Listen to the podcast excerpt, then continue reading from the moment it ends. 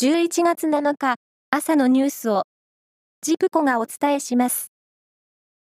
地球温暖化対策を話し合う国連の会議 COP27 が6日、エジプト東部で開幕しました。会期は今月18日までで、2030年までの排出削減の加速に向けて作業計画を作る予定です。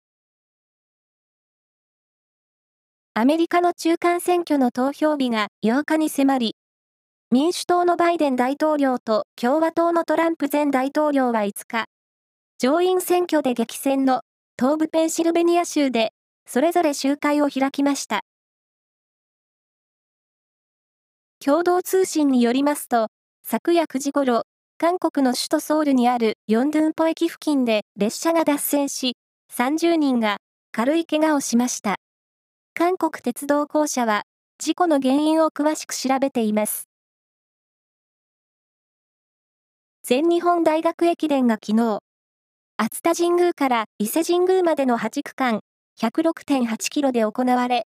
駒沢大学が大会3連覇を達成しました。駒沢大学は、歴代最多だった優勝回数も15回に更新。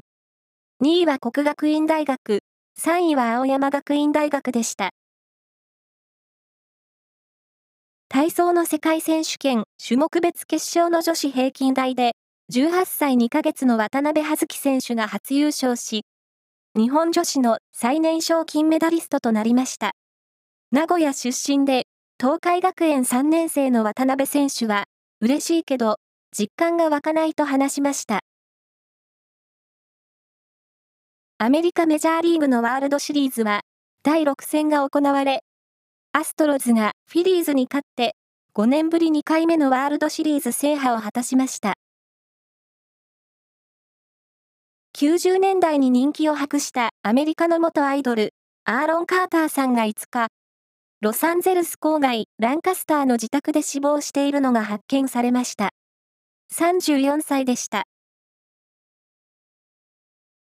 冬の味覚として人気の高いズワイガニの漁が昨日、富山県から西側の日本海で解禁されました。兵庫県豊岡市の港では、昨日の早朝、寄港した漁船から次々と水揚げされ、漁師の男性は、松葉ガニと呼ばれるオスのズワイガニについて、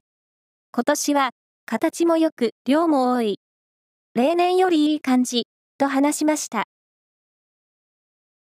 以上です。